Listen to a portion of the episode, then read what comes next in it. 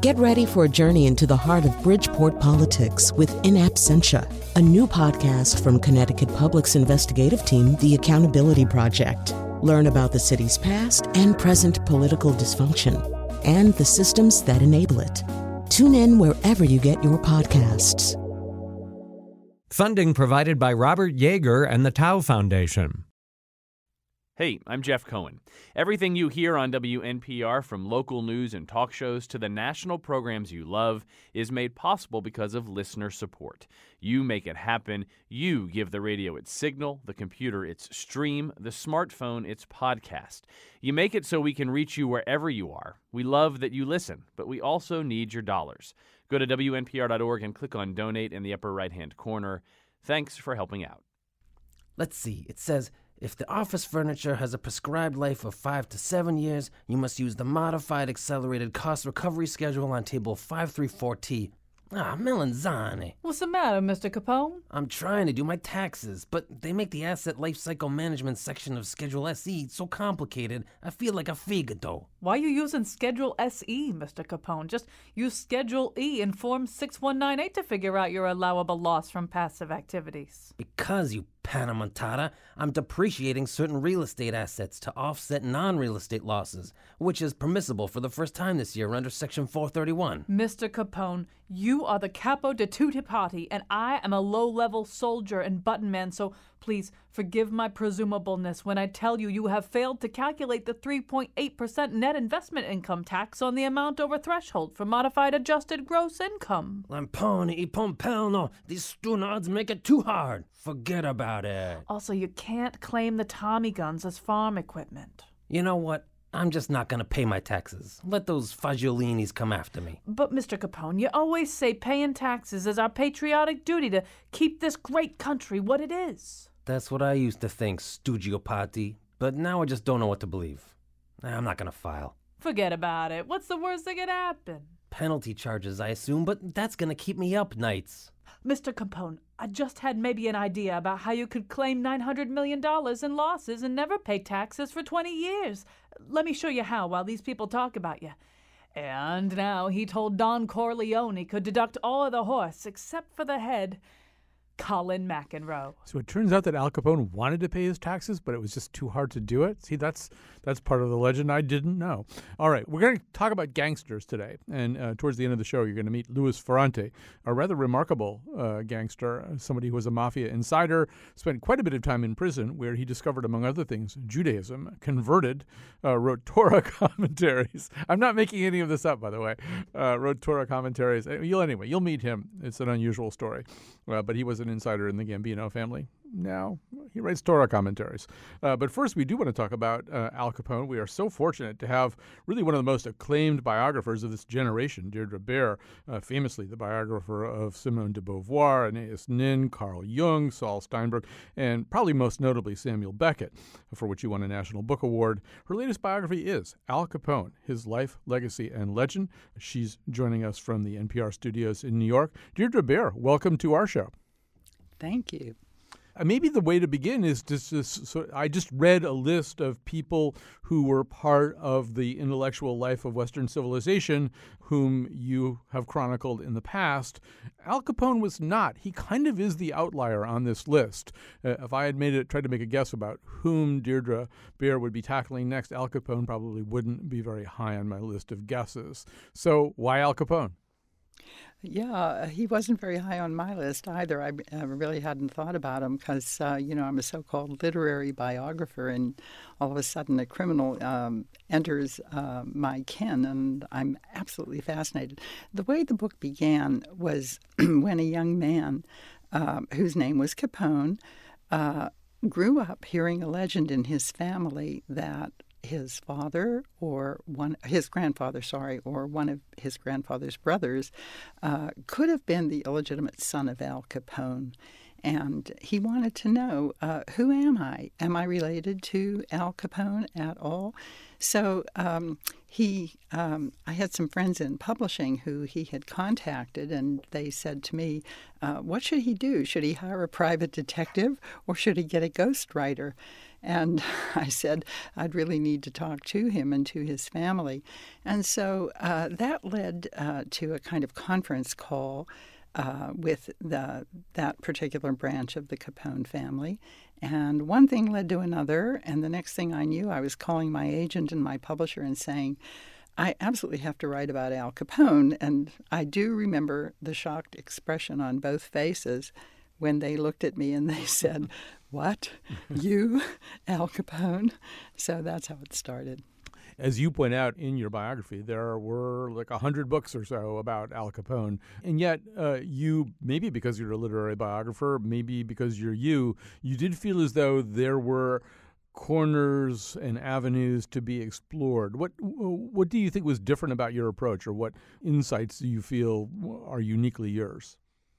Well, all the books cover the same material the St. Valentine's Day Massacre, the murder of uh, newspaper reporter, Jake Lingle, uh, how he uh, took over the so called Pineapple uh, Primary, which was uh, when they all threw bombs uh, to make sure the election went their way in the 1920s. And these were all public events, and everybody who wrote about them had a different take. And uh, basically, the information was the same, and the interpretations were all different. And it was, it seemed to me very tired, very overwritten, and um, I was interested in in the man. You mm. know, uh, we we know uh, this fellow that all the newspapers wrote about, but we didn't really know anything about the man. So, as I said, uh, having met some Capones uh, others phoned me and said, introduced themselves, and one thing led to another. And uh, I found that I was collecting the testimonies of uh, family members who had been uh, in Al's presence, either in Chicago or in Miami, where he had a house, uh, commonly known in the family as the Palm Island House. And when I heard their stories, uh, an incredibly complex individual um, came into my mind, and I thought, what I really need to do is to uh, find out what the man Al Capone was doing privately when all of this public activity was happening. So that was really how I began. You know, the man who emerges is really complicated. Uh, I mean, as you say, we're very familiar with the, the violent part about this, uh, and and also really kind of the accumulation of power. This is a, a tremendously powerful man uh, for the incredibly brief reign. I hadn't realized till I read your book that really we're talking about six years here uh, in which he ruled the roost. But there's all this underlying stuff. And, uh, you know, my first hint of this in your book, and I'm wondering what you think about this. My first hint of this in your book is this notion that as a young man, he was a rather gifted dancer, was apparently rather light on his feet and good at dancing, and that some of the earliest dancing that he did, which, as was traditional for uh, a young uh, Italian American man, of his time would have been in these clubs where men danced with men. Now, that's an image of Al Capone that doesn't readily spring to mind when you say that name. Yes, in the early years around the turn of the century, his family uh, came around the turn of the century, and Al was born actually in Brooklyn in 1899 um, into um, a very poverty stricken environment. Uh, it was the street that led up to the Brooklyn Navy Yard, and he was he was eight years old. He was always big for his age, big and husky, and uh, and still very light on his feet, a very graceful dancer, as you said. Um, so he became at eight a kind of a mascot of um, a group called the Navy Street Gang, uh, who hassled sailors when they came out of the Brooklyn Navy Yard. And by the time he was twelve, he was uh, a street punk. And by the time he was 18, he was a Brooklyn hood working for a gangster called Johnny Torrio, uh, who was Al's mentor, uh, if you will. So uh, he came early to the world of gangland. And to, to, to explain this, you almost have to, uh, as I did, you, you have to study the Italian American experience in the United States. Um, they lived in these cramped tenements uh, and women like Al's mother uh, never left the apartment except to go food shopping. And when they when they went out on the street from their uh, um, apartment buildings, they would say they were going down to America, uh, mm-hmm. which is tremendous expression, I think. That's how they thought of themselves. And uh, the city uh, of New York, um, New York City officials are quoted uh, as having said, um, We have to bring in the Italians because the Irish aren't going to do our dirty work anymore. So, uh, such a life. Uh, Jacob Riis, the, the wonderful sociologist who wrote How the Other Half Lives, he said, uh, the Italians are by nature a very clean, very honest people. It's the environment that makes them what they are. And so, so this was Al. This was this was the world that he knew, which uh, kind of explains how he went into a life of crime, but at the same time doesn't excuse him, for there were so many other Italian Americans who did not choose a life of crime and who nevertheless had successful, prosperous experiences. But we, we have to take into account that Brooklyn world. And then, of course, uh, to answer your question about the dancing, mm. Nice Italian girls did not leave their house and go to public places because they had to get married. They had to be, become the matriarchs of families. So the men danced with each other. Well, and there's a way in which, uh, and I'm not suggesting anything about his sexuality at all. This is this incredibly macho guy and, and a guy who was no stranger to violence and domination. But there's a way in which one thing that emerges throughout this book is a softer side anyway an almost feminine side. And you know i mean he's you describe his his wardrobe as something that was rather carefully curated, a, a bit of a popinjay, you know, and, and, a guy who really loved uh, opera and the arts, loved opera well enough to be able to discuss it with some discernment. You know how one singer approached uh, the same role that another singer uh, had attempted, um, and a guy who at least kind of also cultivated this soft image uh, of a man who would, you know, buy all of the newspapers uh, that some poor starving newsboy had and give him enough money and for to last him a week or two and tell him to go home, you know, to his mother and go to school the next day. There's as incredibly violent and scary as this guy was, there was like this whole other side of it. Some of, some of it probably stagecraft, but some of it also apparently who he is. You know, a, a man who would cry at opera. Exactly. Uh, you know, I, I describe Al Capone as uh, the inventor of spin. Uh, before that became a word in our uh, general public discourse today, he knew how to manipulate the press. Um, his wardrobe, as you say, was carefully chosen. Um, uh, he was written about in the newspapers for his clothes.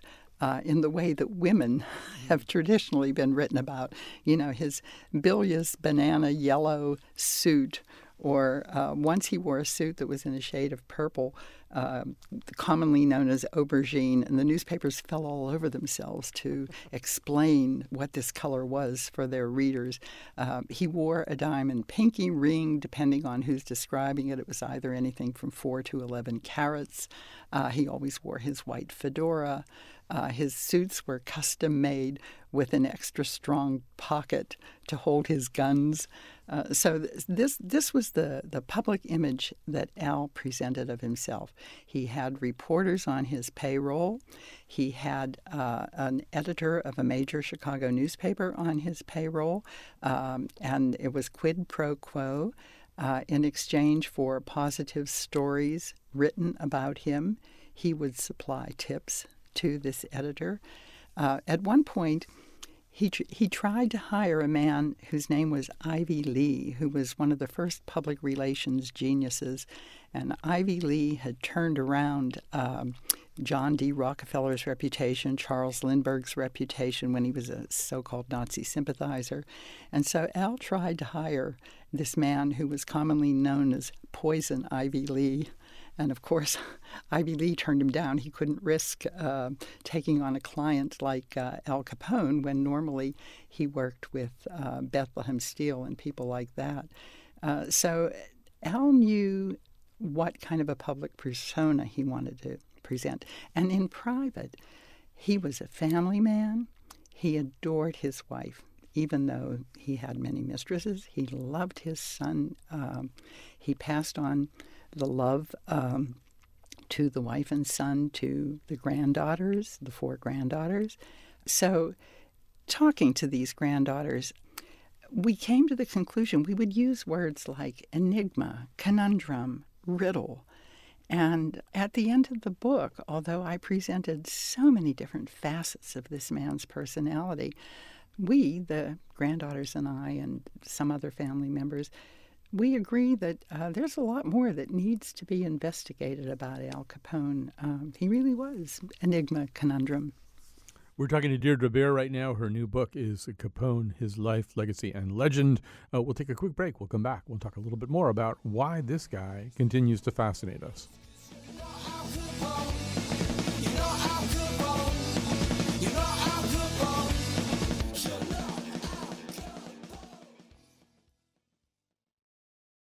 We're talking to Deirdre Bair. Uh, she is the author of a new biography of Al Capone. She's uh, famous, of course, for other biographies of Samuel Beckett and Jung, uh, people like that, uh, Simone de Beauvoir. So this is a bit of a departure. So Deirdre Bair, you know, one of the things that uh, was surprising to me, as I said uh, about your book, is that the Capone rise and period of domination spans only six years. He's about 25 when he gets started there and about 32 when he's done. Now, granted, during that time, he amasses this incredible uh, personal wealth. He's worth about a half a billion dollars by today's standards or in today's money. Uh, he's presiding over this incredibly complex and finely tooled uh, organization called the Chicago Outfit that's been studied by the Harvard Business School. But all the same, six years. I mean, there are other racketeers who who didn't flame out so fast. Why why why are there hundreds of books and movies and television representations of Capone? And I mean, Johnny Torrio, who was the mentor to Al Capone. I mean, most people don't even know that name. Yes, exactly. Johnny Torrio deserves his own biography, but I'm not going to write it. Somebody else can have that one. But, uh, you know, that was the most surprising thing to me when I started to write about Al Capone. Um, he was 25 years old when he took over the, the Chicago outfit, which was already a very large, um, what should we call it, consortium, if you will. And uh, by the time he was 30, 31, he was on his way to prison. So the reign at the top of the world, the criminal world, was so brief. And yet here we are, 79 plus years after his death. He died in 1947. And the legend just grows and grows. I, I have a chapter in the book where I compiled uh, a list of all the legends about him. And as you said, who knew the Harvard Business School would make a case study of how Al Capone ran the outfit, or that today's Bulgarian mafia brags about how they patterned themselves after Al Capone. And um, in the 1960s in England, there were very famous criminals known as the Kray brothers, mm-hmm. and they would say, Well, we behave like that high class criminal, Al Capone. So, I mm-hmm. mean, just all the things I found out about uh, uh, people who patterned themselves after him or who studied him. Um, even today, there are documentaries, there are mockumentaries, there's a week long festival in Iceland dedicated to Al Capone where people dress up like Al and parade around and do things that they think uh, gangsters did. And uh, there are at least 100 books written about him. We Nobody has really made an accurate count. Uh, all the movies, the Scarface movies, uh, the television documentaries. Um, he, he just, the legend just grows and grows. And uh, Vince Gilligan, uh, the television writer, said something that struck me. He said um, he, he was comparing Al Capone to the movie The Man Who Shot Liberty Valance with that wonderful line uh, when the legend eclipses the man, you go with the legend. Mm-hmm. There's so many things in the book that jumped out at me, but one uh, was a, a, remark made, I think, by an, one of the IRS agents who eventually did get him. But one of the things he said, his name was Madden, uh, he says he is one mobster who doesn't care about money. He wants to be the big guy, and if he can take the bows, he doesn't care much who gets the cash, just so long as he can bet on horses, buy the horrible junk he calls clothes, and collect jewelry. He likes women, but he is sensitive about that source of income. So, and this kind of rings true, and it reminds me of other people, including a person who's running for president right now, that it doesn't seem to be so much about the money as some other kind of rush that has to do with being a big shot. Yes, and you know, you mentioned the contemporary political climate. Uh, I get a daily Google alert uh, every time Al Capone's name is mentioned, and I have to say uh, it's equal opportunity for taking his name in vain on both sides. Uh, Donald Trump is known as Al Capone on steroids, and uh, Hillary is known as Al Capone in a pantsuit and uh, the uh, uh, you know uh, Donald Trump's tax business. Of course, the immediate uh, analogy is Al Capone, and Hillary's emails. Did the outfit have any books that they hid from the general public? Of course, they did. so it just goes on and on. Um, it's so easy to take Al Capone's name in vain, and you know I, I credit him with being the creator of Spin. Uh, he constructed a public persona. He deliberately did this. And yet at home, um, he, he just, as you say, he was uh, a cultured man who listened to opera, who read books, who taught himself to play the mandolin. Uh, he actually wrote some songs. Uh, so again, so many facets to this personality. But um, yeah, the the rush, I think, uh, was about money in the sense that it allowed him to give so much to his family. Remember, he was supporting seven people after his father died. His father died uh, when Al was around 20. And um, Al became responsible for his uh, widowed mother, his younger sister, his three younger brothers. He had to help his two older brothers. He had his own wife and child. Uh, so money was important uh, to keep all of those people happy and comfortable. Uh, and it was important to be able to throw it around, uh, you know, to distribute $100 bills or silver dollars or all the things that he really did do. Uh, and yet, here's, here's an interesting twist. When the Depression started, Al Capone set up a soup kitchen, mm-hmm. and he fed two to 3,000 people every day a full hot meal. Well, the general thought about that is that he intimidated businesses into providing the food or else to run the soup kitchen. So, you know, um, both sides to a lot of stories. Deirdre Bair, one of the things you're clearly uh, interested in is uh, Capone's relationship with the women in his life. You mentioned his wife May, whom he seemed to have genuine, genuine love and respect for. This did not preclude giving her syphilis, but um, uh, the other women really are his mother and his sister. And w- women, although Capone has a very utilitarian uh, attitude towards uh, other women out there in the world, women are very important to Capone. Very important. Uh, as I said, he adored his wife. He married up uh, May Capone. Her full name was Mary Josephine Coughlin.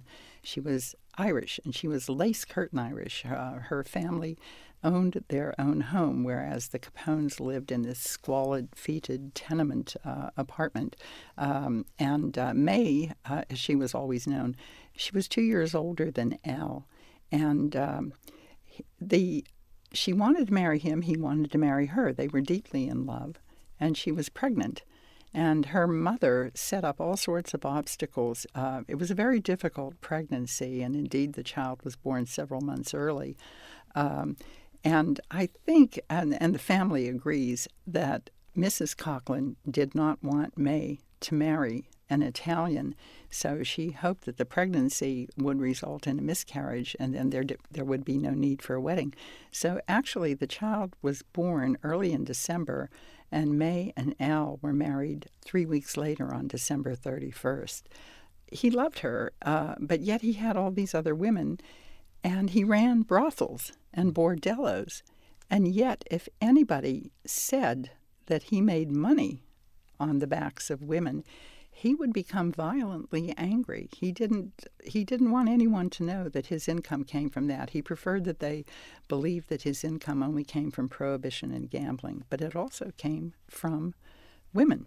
And yet in his personal relationships with women, he was very kind and very generous. Uh, there many of the prostitutes uh, not many, a few prostitutes. Uh, I had um, documentation to show that when the, something happened in the life, um, that they needed to leave the life, he'd set them up. He'd uh, give them money, uh, send them on their way. In one case, he even found a husband for one of them.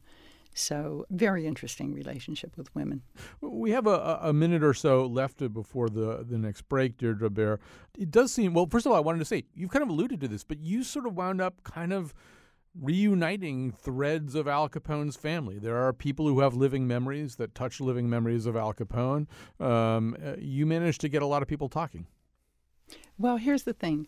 Four of his brothers changed their name even during his lifetime. They, they changed their name from Capone to various other uh, names where they wouldn't be recognized. And so their children and their children's children grew up with these other names. And they were um, I'll use the expression, so deeply closeted. They didn't want anyone to know that they were related to Al Capone. So that uh, I joke, but it's true.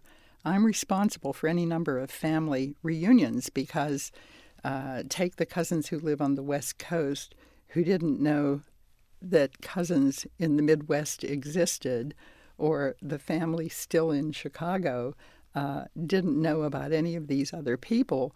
And uh, so I would say to them, Well, would you like me to give your contact information to your other cousins?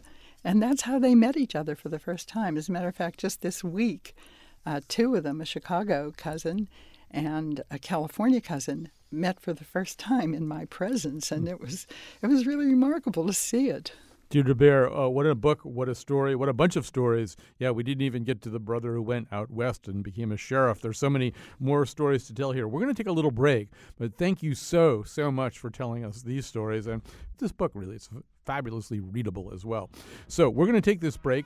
Nice people are going to ask you to support this radio show. If you like the kind of show that would talk about Al Capone with Deirdre Bair and also talk to a mobster who converted to Judaism, which is what we're going to do next, then now's the time to pledge and let people know. You like a show like this one, you're glad it exists.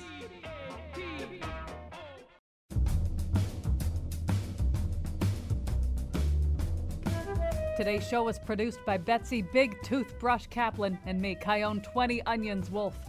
Greg Whack Whack Hill appeared in the intro, and our interns are Rusty Rusty the Tuna Fisher and William Billy the Cat Fisher. The part of Bill Curry was played by Tony Tony Avocado Avocado. Never miss an episode. Subscribe to the Colin McEnroe Show on iTunes. And now, back to Colin. All right, we told you some remarkable stories about Al Capone, but we are in no way done. We are about to meet Louis Ferrante, author of several books, including Unlocked The Life and Crimes of a Mafia Insider and Mob Rules What the Mafia Can Teach Legitimate Businessmen. Uh, Lou is the host of the series Inside the Gangster's Code for the Discovery Channel. First of all, welcome to our conversation, Louis Ferrante.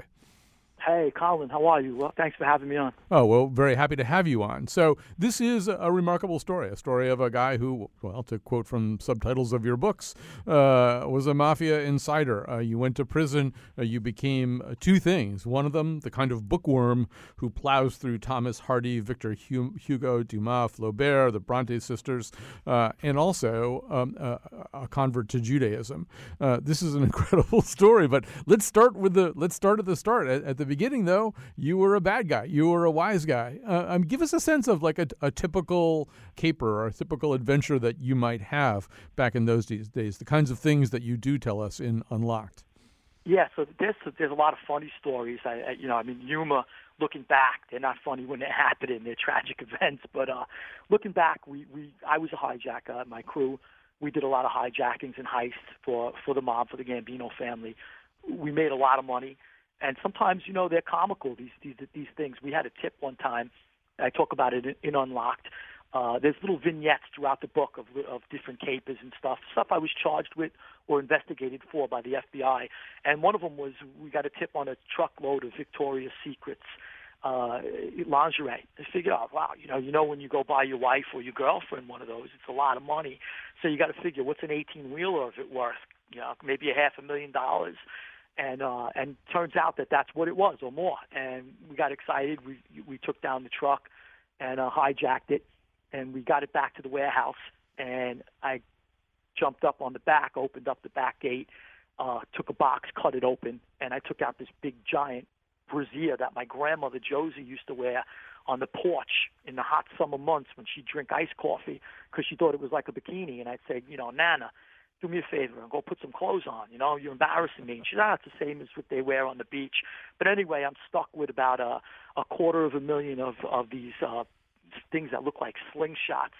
And now I'm in the mob and I got to sell them. So I went to a couple of my fences and said, uh, you know, hey, I got all these brassieres and like, what the hell you want me to do with those?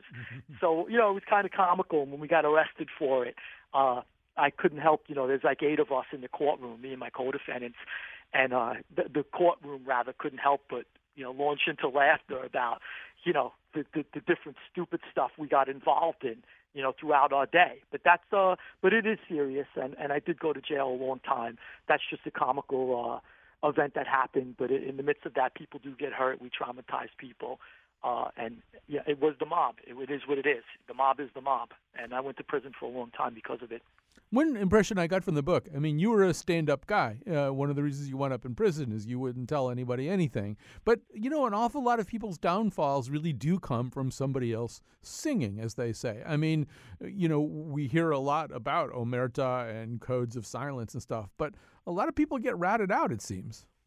Yeah, more so nowadays than it was a long time ago. When I first got involved with the mob, I was a kid, 17, 18. I started hijacking trucks uh, 1920. I had my own crew. Uh, I had a run. I went to jail when I was 25, and uh, and I faced a lifetime in prison at that time. And before that happened, though, before I went, before I got arrested, the underboss in our family, who was Sammy the Bull Gravano, who ratted on John Gotti, he became a snitch. And when he did, it was unheard of that someone of such high rank would would would squeal. You know, would be afraid of going to jail. You know, we we were supposed to be tough guys. We're not afraid of prison. And I wasn't afraid of prison. I did eight and a half years and faced life in prison. The only reason I got out in eight and a half years is, uh, first of all, I hired great attorneys. I had Barry Slotnick, William Kunstler, the late William. Kunstler, the civil rights attorney. Uh, I had great attorneys in my corner. I spent hundreds of thousands of dollars on them to defend me.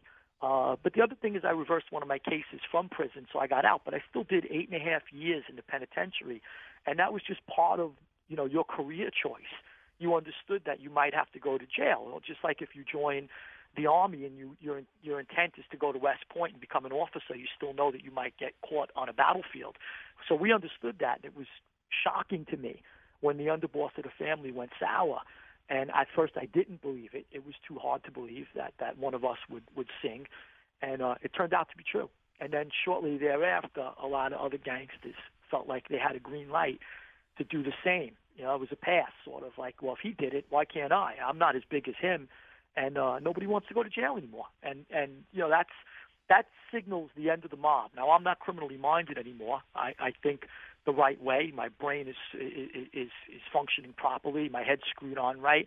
So I see all the things that are wrong with the mob. But when you're in that life, it's hard to believe that your your dear friend, someone you have dinner with, someone who eats in your house, you eat in his house, could sit on a witness stand and point at you and put you in jail for the rest of your life to save his own skin.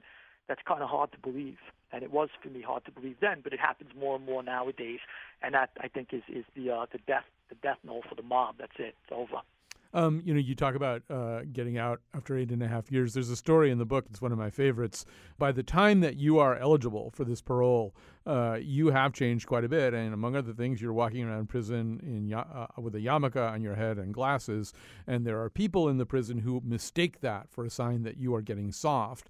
And, and there's also a sense that when people are eligible for parole, they're also maybe a little bit soft. And and one of the things you're quite explicit about in this book is the the fear and, and th- constant threat of rape while you are in prison. And there's a guy, I think his name, I think his name is Jupiter. He's known as Jupiter, who you're pretty sure wants to rape you and who, between the yarmulke, the glasses, and the news that you're going to be paroled pretty soon, also uh, thinks maybe he's got an opening, so to speak, to rape you. Explain what you did about this.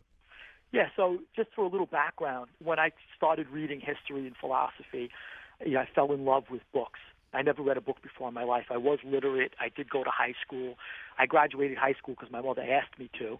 But college, that was it. I'm not going to college. I was I, I was already active on the streets and my career was on the streets at that point.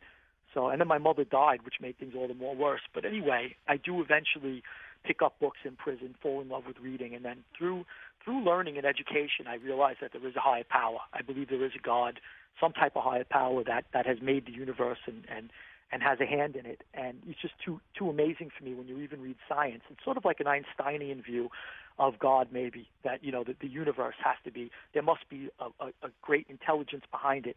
So I studied all the religions and, and chose Judaism. I, that was the one that was right for me. Uh, out of the three monotheistic religions, Christianity, Islam, and Judaism, they may all be right. I don't want to tell anybody their religion is wrong, but I cut to the quick. The Jews, you know, were the first ones to to realize that there's one God. This mono, this this theory, idea of monotheism, came from the Jews in the desert, and I don't think God makes mistakes. The, the universe is too perfect. So the fact that He picked the Jews, to me, was was interesting, and I and I latched onto the Torah.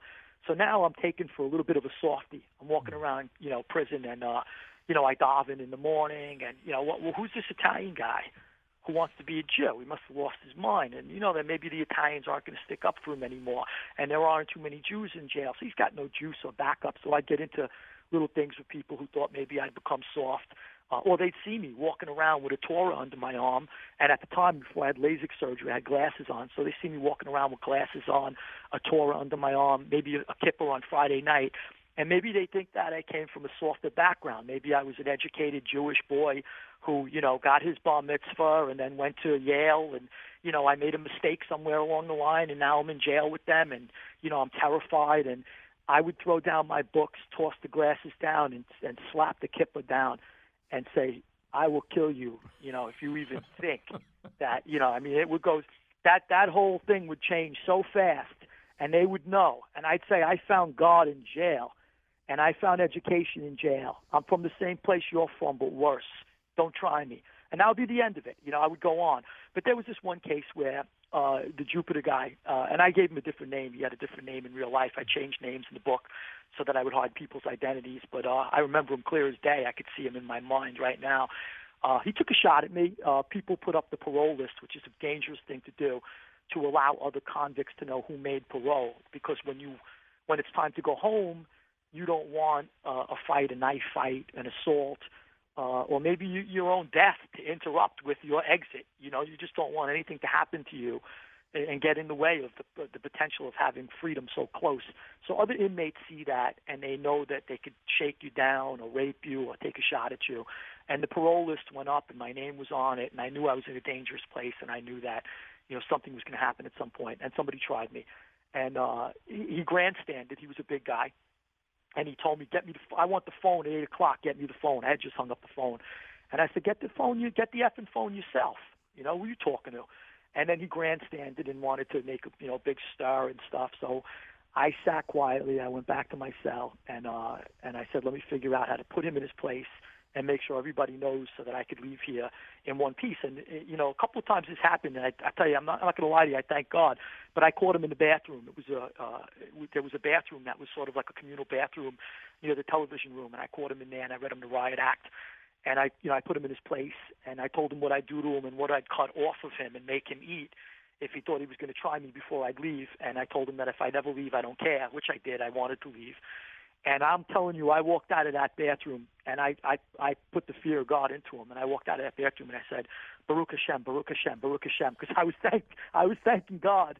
And that's, you know, the Jewish, the Jewish version of thank you God. I was thanking God for sparing me and, and helping me out in that situation. Because as much as I made him believe that I would have taken it to the end, I of course didn't want to. I wanted to get out of there. Yeah. But anyway, so that's, that's sort of like the whole 180. I mean, you know, I went, I went in there I had no belief in God, no understanding of any any type of. I never read a book before in my life, cover to cover. As I said, I was literate, but never read a book. Um, and and by the time I was leaving, you know, I was in. A, I, I was, uh, I guess, I guess what you could call a self-educated, well-educated Jew, and uh, and I was proud to to hit the streets again with with a new outlook and understanding of life, and I've lived accordingly since I got home. Louis Ferrante, thank you so much for joining us today. Thank you, Colin. Thank you. All right, so this has been uh, an interesting show, and at least I hope that you found it interesting. Um, one of the things that I'd hoped to, have time to get to with Louis is, in fact, is similar to the Harvard Business School studying Al Capone. He's actually written a book about things that business can learn from the mafia, and some of them are the same lessons that some of the gangsters in the Al Capone book seemed also to know. So, anyway, if you like shows like this one, where maybe we show you a different side of a subject that you thought you knew something about. Uh, if you like that kind of thing, maybe when the people come on here in just a few seconds uh, and ask you to support public radio and WNPR in particular, maybe you'll make a pledge now because if you make a pledge now, it really does go down. Uh, it's entered into our record by the recording angels of Pledge Drive, so it's a good thing. So please, uh, if you like what we do, uh, now's the time to show it. That's gangster. I'll put my life on the line cause I'm gangster. Gangster. I'll put my life on the line cause I'm gangster. I'm bored. Amuse me. Okay, Mr. Capone, um, well, what do you get when you cross Al Capone with Al Pacino? What? A cappuccino. Who the hell is Al Pacino?